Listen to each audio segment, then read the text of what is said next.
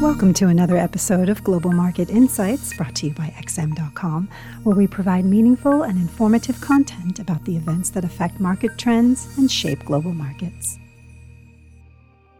This is the Market Comment podcast for Wednesday, December 20th by Mario Hadjikyriacos. I'm Christina Marujos, and thank you for joining us at XM.com. It's been a stellar year for stock markets. The Dow Jones and Nasdaq 100 both closed at fresh record highs yesterday despite some pushback from Fed officials who warned that markets are getting ahead of themselves and pricing in such heavy rate cuts for next year. Investors are raising their exposure to riskier assets at a breakneck pace as fears about a recession have melted away and a soft landing for the US economy has become the dominant narrative. Speculation that the Fed will launch an easing campaign has also served as jet fuel for this rally, with markets currently pricing in six rate cuts in 2024. The problem is that U.S. equity valuations are historically stretched, while projections by analysts for 11% corporate earnings growth next year seem a little over optimistic heading into a global macro slowdown. Uncertainty around the U.S. presidential election could also act as a headwind for markets next year. Therefore, equity markets are pricing in the best of all worlds no recession, a cycle of Fed rate cuts, and a serious acceleration in corporate earnings growth next year.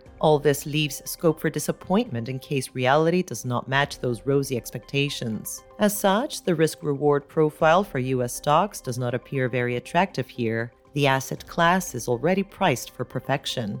In the FX complex, the British pound came under fire today following a larger than expected decline in the nation's inflation rate. The data suggests that inflation momentum in the United Kingdom is finally losing steam, allowing the Bank of England to join the global rate cutting cycle next year in order to prop up a stalled economy. That said, UK wage growth remains extremely hot, so markets still think the Bank of England will be among the last central banks to push the easing button. This creates a favorable setup for the pound early next year, although it won't be plain sailing, as investors might ultimately focus on the risk that a new Labour government will raise taxes, including on corporations. Elsewhere, the dollar lost some ground yesterday, brushing aside some commentary from Fed officials who softly pushed back against excessive rate cut speculation and ignoring an upgrade in the Atlanta Fed GDP Now estimate for this quarter. Hence, it seems investors are not trading economics right now and that year end flows are in charge instead. Meanwhile, the yen managed to stabilize, licking its wounds after the Bank of Japan dashed expectations for tighter monetary policy. In the commodity sphere, oil prices seem to have found some solace from the missile attacks against commercial ships in the Red Sea, which threaten to disrupt global trade routes. Alas, it's questionable whether such concerns will manage to keep oil prices supported for long against a backdrop of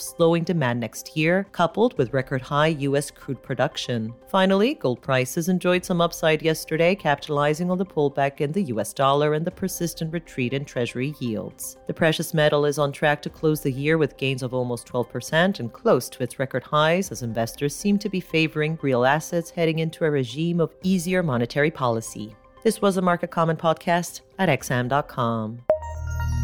Thank you for listening to another episode of Global Market Insights brought to you by XM.com. For more in depth technical and fundamental analysis, be sure to visit www.xm.com forward slash research.